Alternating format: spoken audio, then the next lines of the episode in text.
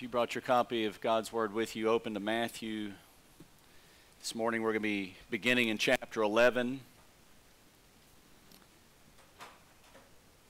Matthew chapter 11, which is going to be the last chapter in a section of chapters that I refer to as the, the program and pronouncement of Christ. We're going to see here that Jesus backtracks well, Matthew, in his writing of the life of Christ, backtracks and has uh, brings up John the Baptist again. We saw John the Baptist uh, earlier in Matthew in chapter four, and um, as a forerunner. And here we're going to see Matthew backtracking onto John the Baptist, and it seems like he's going to touch on an issue in John's life that uh, there's a lot of room for application in our lives as well. Um, the song we just finished singing began by saying, When we fail, fear our faith may fail, Christ will hold me fast. We're going to find John in prison here, and he's going to be sending his disciples back to Christ, saying, Are you, are you the one? Or should we be looking for someone else? There comes time, a time in our lives when that proverbial rubber hits the road of uh, Jesus being your best friend doesn't negate the fact that you're going to face different persecutions, temptations, trials, suffering of different sorts, losses of different sorts. The plans that you had um, didn't quite turn the way that you perhaps thought that they would turn. Perhaps somewhere along the way there was the loss of loved ones that preceded you that weren't supposed to precede you. There was illnesses that afflicted loved ones in ways that you would have never imagined. And in those moments, we perhaps have uh, opportunity to question, to question the Lord. To it's a testing of our faith of sorts. And John, it seems, is in a moment like that. And we're just going to look at the first six verses here. and I think we're going to tease out some things that really will um, help each of us. Because I can promise you, if you haven't faced those circumstances in life yet, you will. Uh, we have enough going on in our culture. We could, I think, all of us could probably think of a situation right now where you can think of others who may be finding themselves thinking, you know, where is God in the midst of this? How could there be a, a good God in heaven who's allowing this kind of chaos to reign over the earth?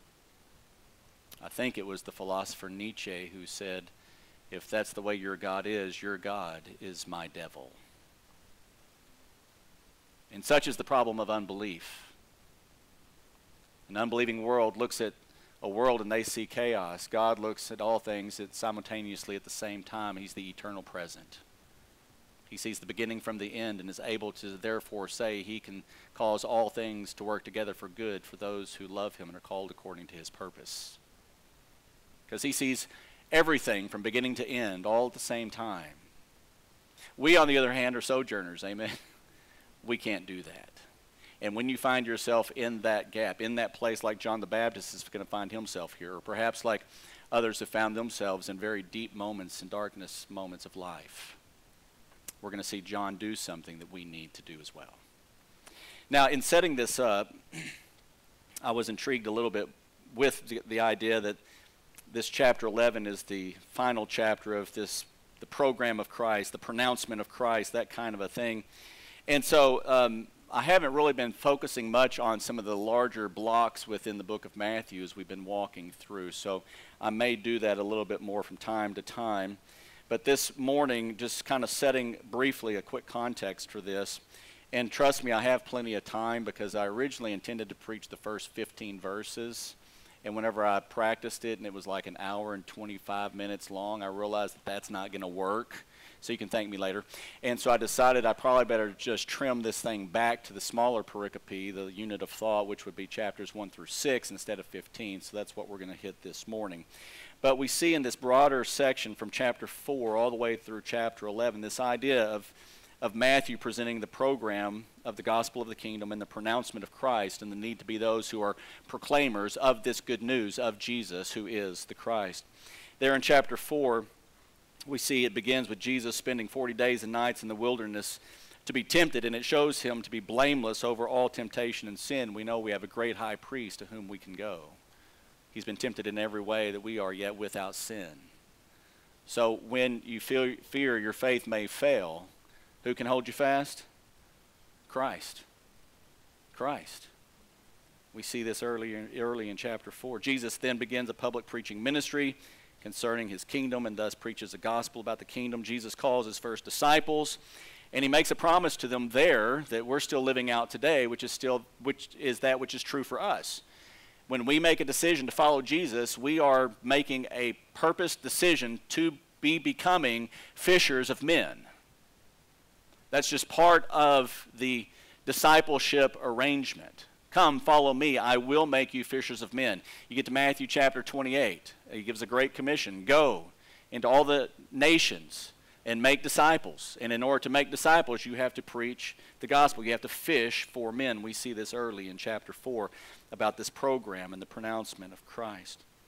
And we see that there is where Jesus ministers throughout all of Galilee, teaching in the synagogues and preaching to any who would listen.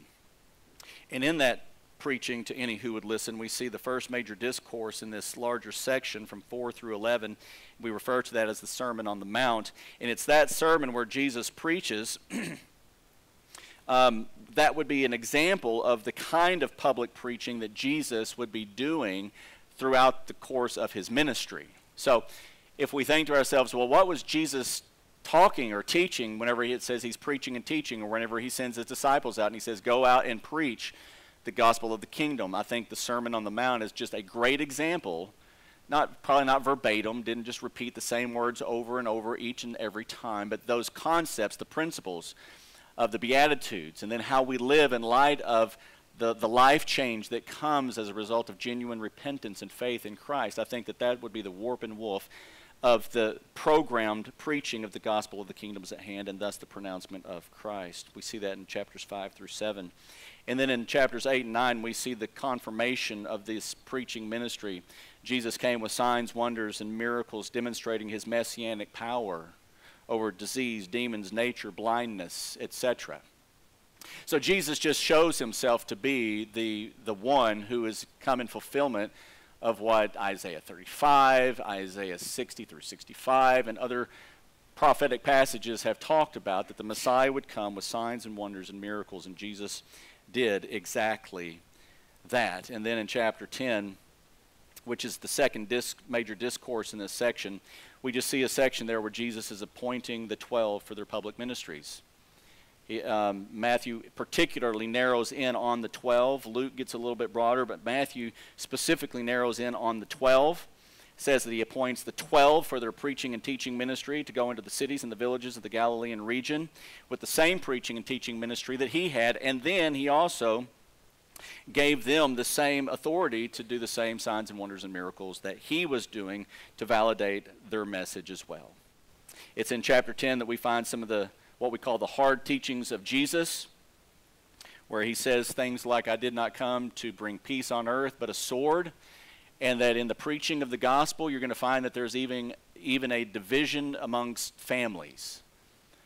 And though it's contextually significantly different than what they would have faced, these disciples would have faced, they would have faced very significant um, family strife and the division of families. And fathers and mothers against children and children against fathers and mothers even unto death and we see that happening even even around the world today but even here in the good old United States of America listen if you if you if you decide that you're going to really truly live for the gospel and and live with a biblical worldview uh, amongst your family I can unless your family are all saintly you're going to find some resistance so let your light shine because Jesus made promises if you confess me before men, I'll confess you before the Father in heaven. But he also left warnings.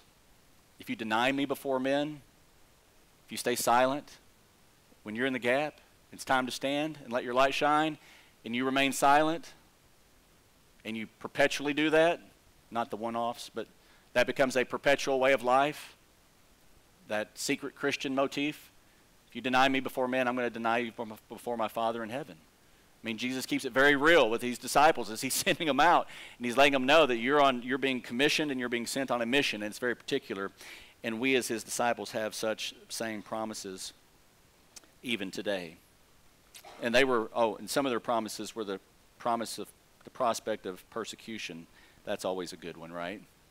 And now in chapter 11, we're going to see three things primarily, uh, largely, in the, the, this chapter. First, we're going to see issues concerning John the Baptist. We're going to look at that over the next couple of weeks and learn from some of these uh, important things that touch John's life and how he responds to them. Secondly, we're going to um, see what cities uh, and the people that live in those cities should expect. Uh, people who, who reject, those who aren't receptive but who are rejecting of the message, those the people that are living in those cities. Um, when you fail to repent, Jesus is going to talk about the condemnation that will come and the judgment that will come for unbelief. And then thirdly, Jesus, his genuine and heartfelt call for all those who are looking uh, for rest for their souls. Come unto me, all you who are weary and heavy laden, and I will give you rest for your soul. It's a simple call to trust and obey, to come to Christ, to find your soul rest in Him. That's what we're going to see in chapter 11, and that kind of concludes that broader section of the, of the commissioning of uh, Christ, the program of Christ, and the pronouncement of Christ. So this morning, we're going to be looking at verses 1 through 6, as I made mention. And I, have simply titled this Concerning John the Baptist because it concerns issues related to John. And in these six verses, we're going to learn very, uh, some very valuable lessons, it, it seems, from my perspective, in the short 55 years of life that I've lived. I have found myself in this, um, in this place before, and the, the, the, the wisdom that we see John demonstrating here, I think, is very important for us as well. So look at verse 1. Here in verse 1 is kind of what I'm thinking of and viewing as a transitional verse between chapters 10 and chapter 11. So notice how Matthew does this. He says, Now it happened that when Jesus had finished giving instructions to his 12 disciples, all of chapter 10 and things that they could expect and what they should be expecting and to do, he departed from there to teach and preach in their cities. So uh, it seems just simply having finished his instruction with the 12, Jesus himself, it says here specifically, he departed from there to teach and preach in their cities. The there uh, would seem to be the place where Jesus had originally summoned his 12 and gave these instructions to the 12. He's been in that place, he's finished his dialogue, so it would almost seem that the, the instruction that he gave to his 12 probably happened all in the same day. And then he, he, he sends them out. Now, that seems to be more implicit because that's what he said he was going to do, but it says very explicitly here that after the the uh, instructions he gave them that he himself departed. So they all depart from that place where he instructed them to go and do the work of ministry, what they were supposed to do, and Jesus himself goes about and continues teaching and preaching in their cities. And I guess one of the unique things about this is that we see here that there was perhaps, and this would be a good place to, to say maybe more than just perhaps, that Jesus himself continued to go through the Galilean region alone, this time without the inner 12, probably with a lot of people obviously still following him those who would still be referring to him as their disciples, but not particularly these 12 who would be the later apostles. And so Jesus is continuing alone now his teaching, his preaching ministry in the towns and the villages and the cities of Galilee, which lets us know that for some particular time, we don't know exactly, he was doing this without his disciples. His training had been completed. Matthew gives us no sense of time as to how long this continued on like this. So we don't have any, from my perspective currently, any reference point in terms of how long perhaps this kind of ministry went on. But then in verse 2, we see that Matthew is compelled to bring um, to bear a rather significant issue dealing with John the Baptist. And as we're going to see here, John the Baptist has been in prison for some time And he's been given reports, it would seem, from disciples, words that were coming back to John from outside the prison. So John is able to kind of keep tabs of the ministry of Jesus and the proclamation and the spreading of this message of the kingdom of heaven that's at hand, the need for repentance, and of bearing fruit in keeping with repentance, which was the exact same message that John himself was preaching. But it seems here we're going to see that John is going to send his disciples specifically and directly to Jesus with the purpose of asking clarifying questions, which is always a good thing to do, right?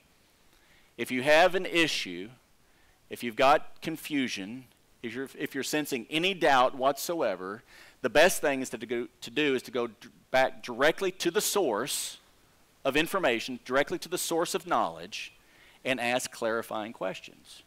Rather than mull it over in our own ignorance, mull it over in our own feeble feelings which can oftentimes be clouded by doubt or confusion or pessimism or whatever it may be. And when we mull those things over independently or we pull together other ignorance from friends who don't really go back to the main source, we can pull our ignorance and find ourselves way off field, uh, way off course in terms of living the kind of life that God has called us to live. Ever been there? Told you there was some application in here, and I only had one honest man over here. Thank you, Royce. I had mine too. Now, all of us, I think, every single one of us have found ourselves in this place, and so this is why I think what we're going to learn here from John is a very crucial piece of information. Notice chapter 2, 11 2. Now, when John in prison heard of the works of Christ, he sent word by his disciples, verse 3, and said to him, Here's his clarifying question Are you the one who is to come? Or shall we look for someone else? So, John was imprisoned uh, for denouncing King Herod's adulterous marriage to his brother's wife, uh, Herodias, and John did that in a very public way. He wasn't gun shy. He, he says, we're going to see there in chapter 14 when we get to Matthew 14 that, that John the Baptist was very um, direct in his uh, calling Herod out for his sin.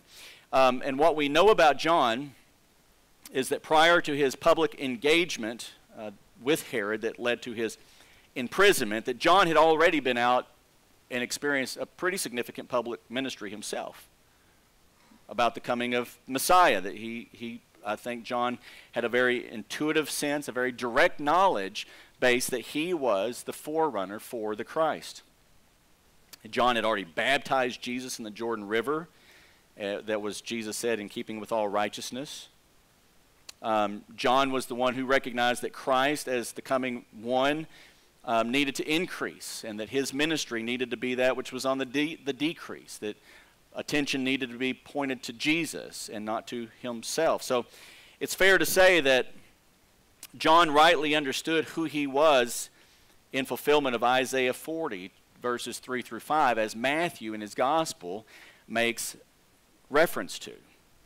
And this is what, uh, in particular, what the angel of the Lord, and, uh, and think about this. So, when, you, when you're in a family and things happen, family talks about family, right? Family shares family life around the kitchen table, whether it's whatever meal it is. Family shares family life. Anybody experience that with your family. You kind of know each other's business, and especially parents like to talk about things that happen to their kids when they're little. As the kids get older, they tell stories about things that their kids did when they were. So this is this is something that happened to Zacharias that I have a feeling probably was shared around the family table on more than one occasion, and so I think John probably had had some previous knowledge of some of these facts an angel of the Lord shows up to Zacharias, and it says there in Luke 117, tells Zacharias, and he, this the son that's in your in your wife's Elizabeth's womb, he will go before him, that's the Messiah, in the spirit and power of Elijah, to turn the hearts of the fathers back to the children and the disobedient to the attitude of the righteous, to make ready a people prepared for the Lord. So I think Zacharias probably said to little Johnny at some point around the dinner table, Hey, you're not going to believe what happened to me when you were in your mother's womb. And that's why you're a Nazarite and took a there's a Nazarite vow going on here, and that's why you're still doing that to this day. I think John had a fair understanding of who he was. John also then, as a part of his family, had a very keen understanding of who his cousin was. However, just like the rest of us, when faced with difficult circumstances like John's, even the best of us can find ourselves facing doubt over what we were once so certain of. Some suggest that John was perhaps in prison for up to 18 months prior to his very timely death at the request of Herodias. And during those 18 months, I'm thinking that John might have had a hard time seeing his lengthy imprisonment. Um, the suffocating confinement that he was living in, and surely the um, suffocating loneliness and probable torment that he faced. He probably had a hard time seeing that as a reward of his faithfulness and service to God for being who he was and faithfully executing the plan that God had given to his parents. You see, when we serve God for a really long time and then things don't go quite the way we perceive they should, it's oftentimes difficult to, to fight away the temptation toward self pity and to wonder about the ways of God in our lives as compared to the ways of God in other people's lives that seem to be going just fine. Thank you very much. Man, when I look at brother so and so's life or that family's life, they didn't have to endure such and such kind of hardship. Why me? I think we're all, no matter the best of us, find ourselves prone to perhaps sensing and feeling that, per, that God might not be treating us the way we might have thought that He was going to treat us because we had been so faithful in being His servants for a really, really long time. And especially when that kind of difficulty involves perhaps persecution, suffering, loss of any kind whatever degree of loss that might be, it gets really difficult, doesn't it? And I have a feeling that most of us have probably been there at some point in time or another. Now, maybe you're young enough to where that hasn't maybe touched your life yet, but I can promise you, just ask some of the older folks in here, and I guarantee they will assure you that it most certainly will. It's just part of our sojourning. It almost sometimes seems when I look back on my life and the course of my life, when I got here in 2007 in Tulsa, I had the worst decade of my entire life. From 2007 to 2017 was probably the worst decade I've ever experienced in my entire life, all because I signed up to be a pastor and a proclaimer of the heralding, heralding of the truth of Jesus Christ.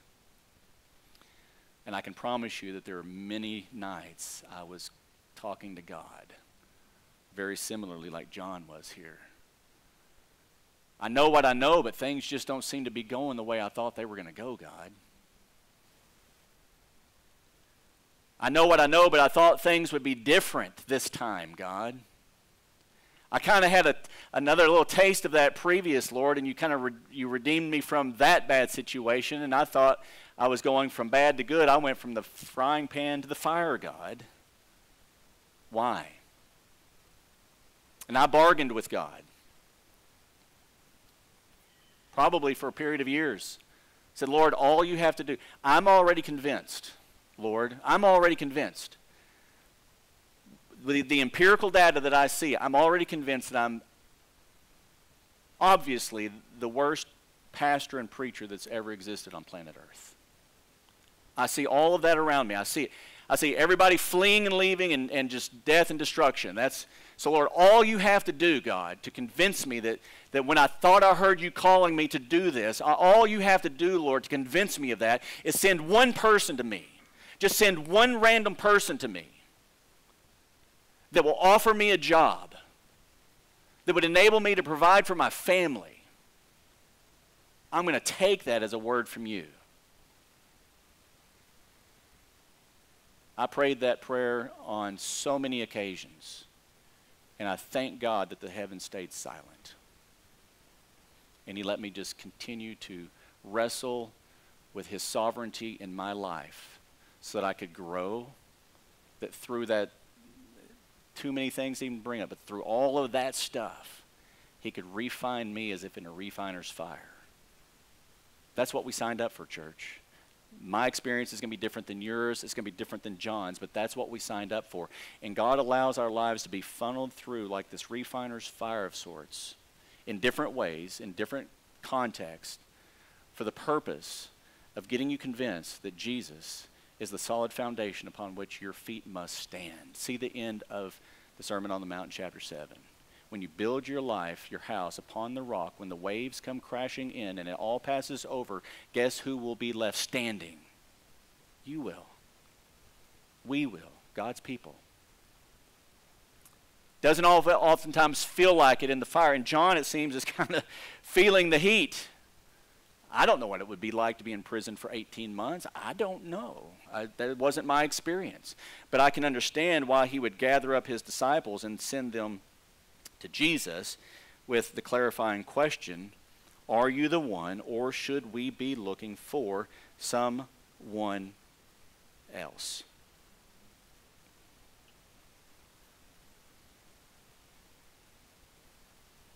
We know that John had been made aware while in prison. We notice right here that John had been made aware of.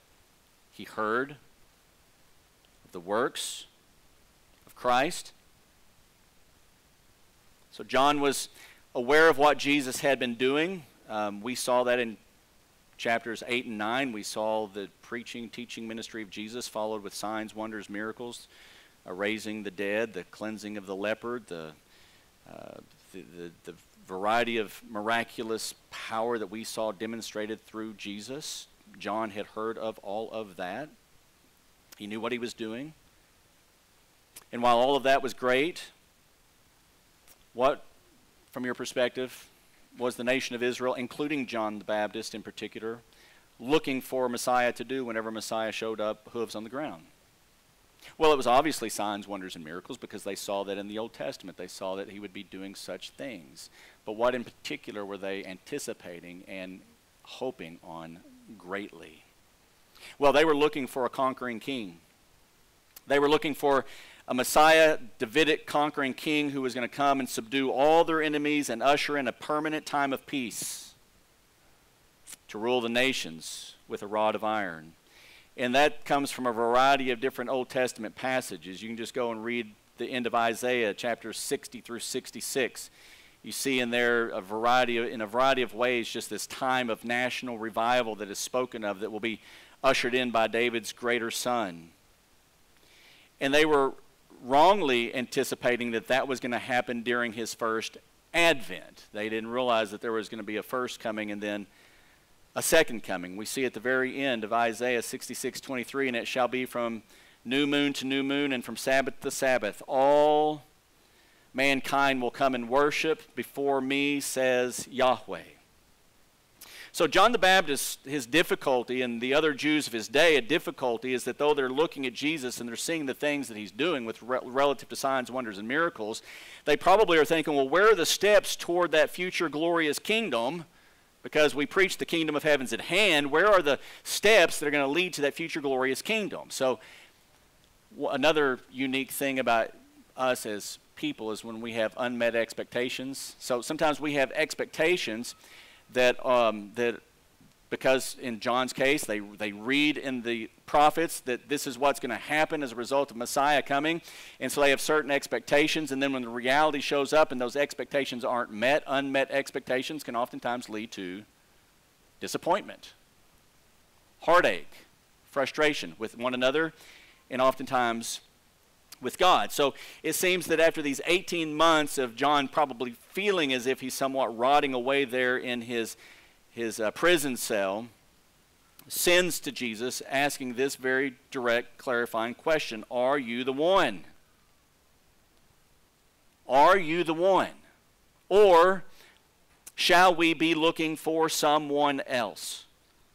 Are you the one that was to come? Now, I heard all the stories around the family table. I knew what was said. I knew what the angel said to my father. John must be thinking some of these things. But think about what John is saying. Are you the one who is to come? Or shall we look for someone else? I started looking at this in a little bit of a different way And it seems to me that John really isn't looking for new information about Jesus at all, is he? John really isn't looking for new information about Jesus. He's looking for confirming information. He's looking to confirm what he already knew to be true about Jesus. And I think that in that context and in that approach that John takes, that there is a lot of application for each of us here as well. When John's faith grew weak for whatever reason, where did he go? He went back to Jesus, looking for answers to his questions. So many of us get spiritually weak for whatever reason. Instead of going back to Jesus looking for answers and asking clarifying questions, we instead go anywhere but to Jesus looking for those answers that we find ultimately never really satisfy, that only lead us further away from God to begin with. Let's not be like that, church. Let's learn from John. No matter how difficult your circumstances may be or will someday be, always, always, no matter how discouraged you are or how weak your faith may feel, go back to Jesus with clarifying questions and hold on tight. Because the Word of God has all the answers. Amen. And when you rely on God's Word for those answers and persevere in the Word of God with the answers that you get when you go back to them yet again and again and again, come what may, you'll find that you can make it through anything and everything.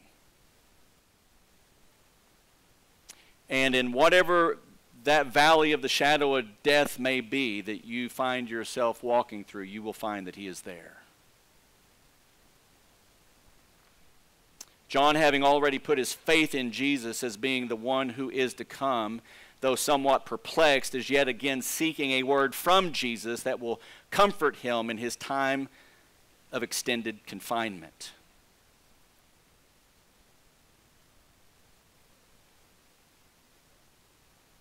Isn't that great news, church? This is why you've probably heard people say in a variety of different ways you need to read the Bible on a daily basis. Because you know what reading the Bible is? It's going back to Jesus. It's going back to Jesus, and you're looking for answers for life. It's going back to the Word of God, the eternal Word of God, the living Word of God, and you're the living Word and the written Word, and you're and you're and you're giving rest for your soul. You get out in the world, you get a little confused, you start thinking that maybe your image is to be found in something else, you go back to Jesus. You go back to the Word of God and you get rerouted in who you are in relationship with Him and how you need to view yourself in relationship with Him and not them. John, difficult spot. Go to Jesus and let's just confirm what we already know to be true. And then Jesus sends word back confirming what he already knew to be true, and that was rest for John's soul. Notice how Jesus does this. Look at verse 4 through 6. And Jesus answered and said to them, Go and report to John what you hear and see. The blind receive sight, and the lame walk, and the lepers cleansed, and the deaf hear, and the dead are raised up, and the poor have the gospel preached to them.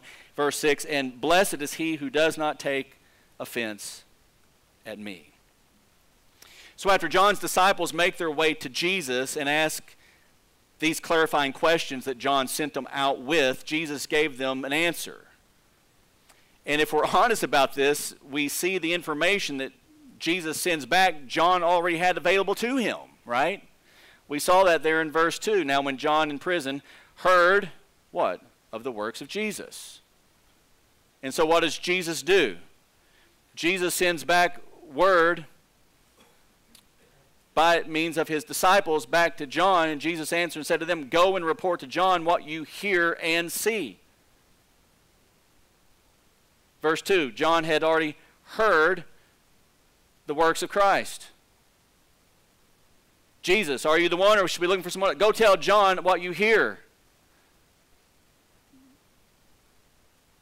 But now Jesus is sending them back as eyewitnesses and see.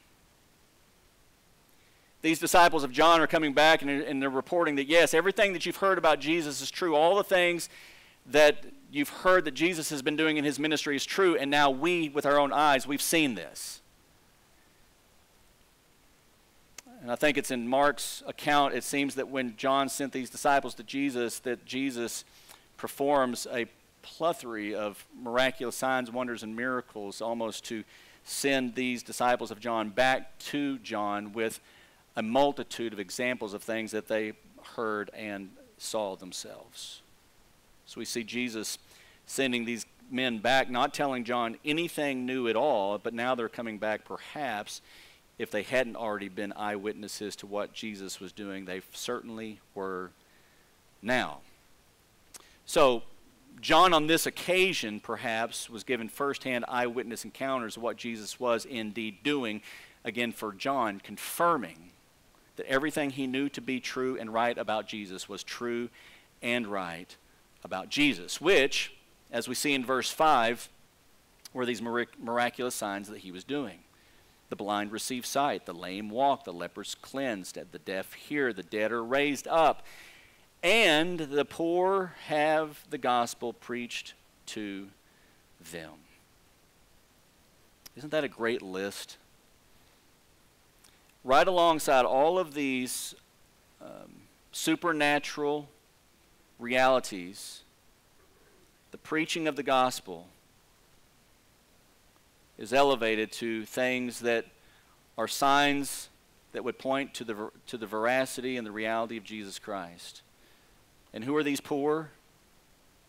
Well, in one sense, it's the spiritually poor, so it would be every single person. Remember when Jesus looked out on the crowd when he was in the training of his 12, he looked out and he saw the multitudes, and he said he had compassion for these people because they were like sheep without a shepherd. The poor would be anyone who was like a sheep without a shepherd. This isn't referencing how much money they had available to them or the size of the cottage that they lived in or the number of camels that they had to ride around on. This had everything to do with the poorness of their soul. And so he's letting John know, yes, hey, John, remember Remember when you were out in the wilderness preaching of a repentance for sin because the kingdom of heaven was at hand? Remember when those scribes and the Pharisees came to you and you said to them, Hey, it's, it's nice that you showed up, but don't forget, guys, you better bear fruit in keeping with repentance. Yeah, that same thing is happening, John. Same, same. So it would seem from how Jesus has responded here by just reciting the very same thing, it would seem abundantly clear that this isn't new information at all, that John was in need of perhaps something different than that. He was in need of some, I may just call it fresh information. Old news retold as if for the first time kind of information for the purpose of refreshing John's faith. It's the idea of fresh wind, fresh fire, or you might think of daily manna. And it's for this reason that we, again, I repeat this, must keep coming back to Jesus as John did, especially when we find ourselves weak and weary of soul, because when we come back to Christ, we find that He's never changed. Same, same. What did I already know about Jesus? I go and I, I, I go I find myself in a circumstance and I'm feeling I'm, I'm really doubtful I'm perplexed, I'm kind of confused. So I go back to Jesus and what I discover? Same. Same yesterday, today, and forever. He's still the way, the truth, and the life. No one comes to the Father but through me. Same. Nothing changed. The only thing that changed was perhaps my perspective, perhaps the distance that I allowed to grow between my relationship with the world and or with Christ.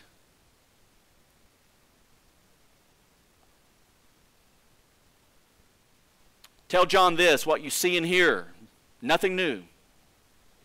Jesus still doing the same things the same way. But John's disciples are bringing back to him a fresh word of what he's doing now. So let me ask you, what's Jesus doing now in your life? What's the now? What's the fresh? What's keeping the, the wind underneath your wings to soar as one of His?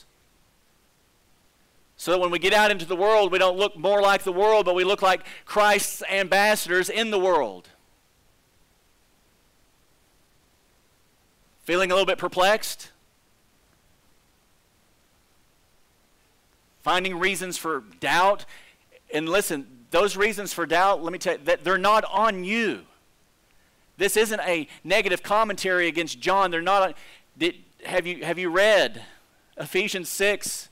The devil has schemes that are there designed to work against you, and he's got flaming darts of lies that he sends against you. And so this is why you keep going back to Jesus, fresh wind, a new manna, a daily word, so that shield of faith can stay solid, it can stay strong and we can go out into the world and we can be ambassadors for Jesus the way we're supposed to be. Are you feeling a little bit dull in your walk with Christ? Go back to Jesus. You know what you're going to find? The same. The same great Savior. You're going to find the same amazing grace, the same amazing gospel. Didn't change. You already knew it before, and you're going to know it again. But perhaps you just need a fresh word from the Lord by going into his word. I remember the prof, Howard Hendricks, he said, when you go to study the Bible, especially you seminary guys, and this is true for everybody, you got to go to the Word of God. You got to open it and you got to read it and see it as if for the first time. Fresh manna. You need it daily.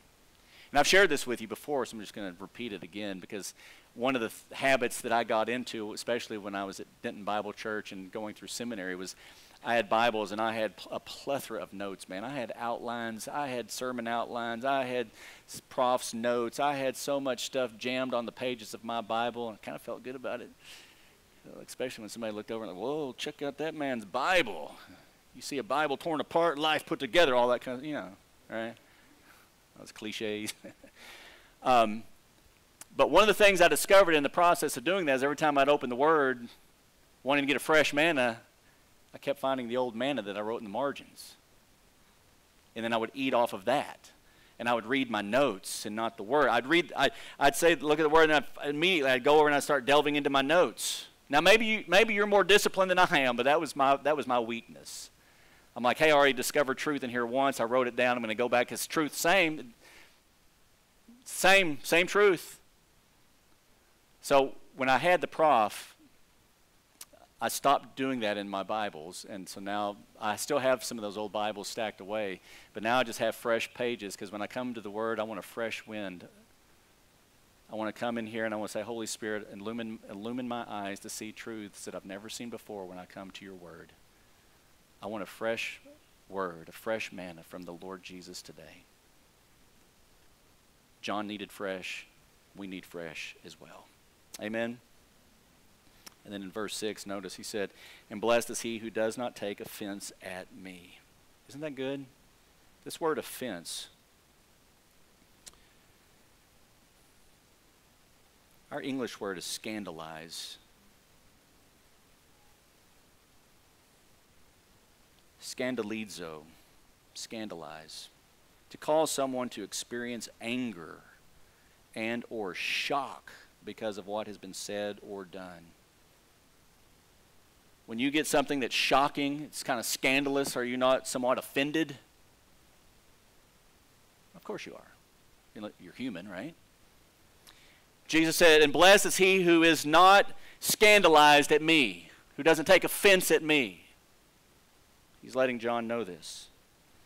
And it would seem, of course, the only thing that they would take offense at wasn't what Jesus was doing. Everybody loved the miracle maker and wanted healing from his hand. It would seem the only thing that they perhaps might be taking offense at would be his gospel, confronting people with their sin, calling them to account for their sin, and, and, and saying that Jesus demands repentance because of your sin and faith in him. So it seems that the, the, that which would be scandalous would be the preaching of the gospel of Jesus Christ. Charles Spurgeon, in his commentary, said, That man is blessed who so believes, that his faith cannot be stumbled. A hint for John. John had not fallen, but very possibly he had stumbled. he had been a little put to it through a sense of non deliverance in time of need, and therefore he had asked the question Blessed is he who can be left in prison, can be silenced in his testimony, can seem to be deserted for his Lord, and yet can shut out every doubt. That was John the Baptist. And how he did this, he gathered his disciples and he said, Hey, go get a fresh word from Jesus. Are you the one? Yes, I'm the one. Same, same. And it seems that John's spirit revived, and thankfully, uh, as we get to chapter 14, we're going to see that for his faithful service, uh, he met his timely death at the hands of Herod. And this is why I believe that we, like John, must be those when seeking for answers to some of the things that perhaps might be trying to scandalize our faith. We must do what John did, church. Go to Jesus. Amen. Have you been to Jesus today? Are you going to go see Jesus again tomorrow? He's a gracious Savior, a loving Lord, and He's called us His friends. He's been tempted and tried in every way that we are, yet without sin. Go to Jesus. You'll find that He's been there and that you can stand in His grace.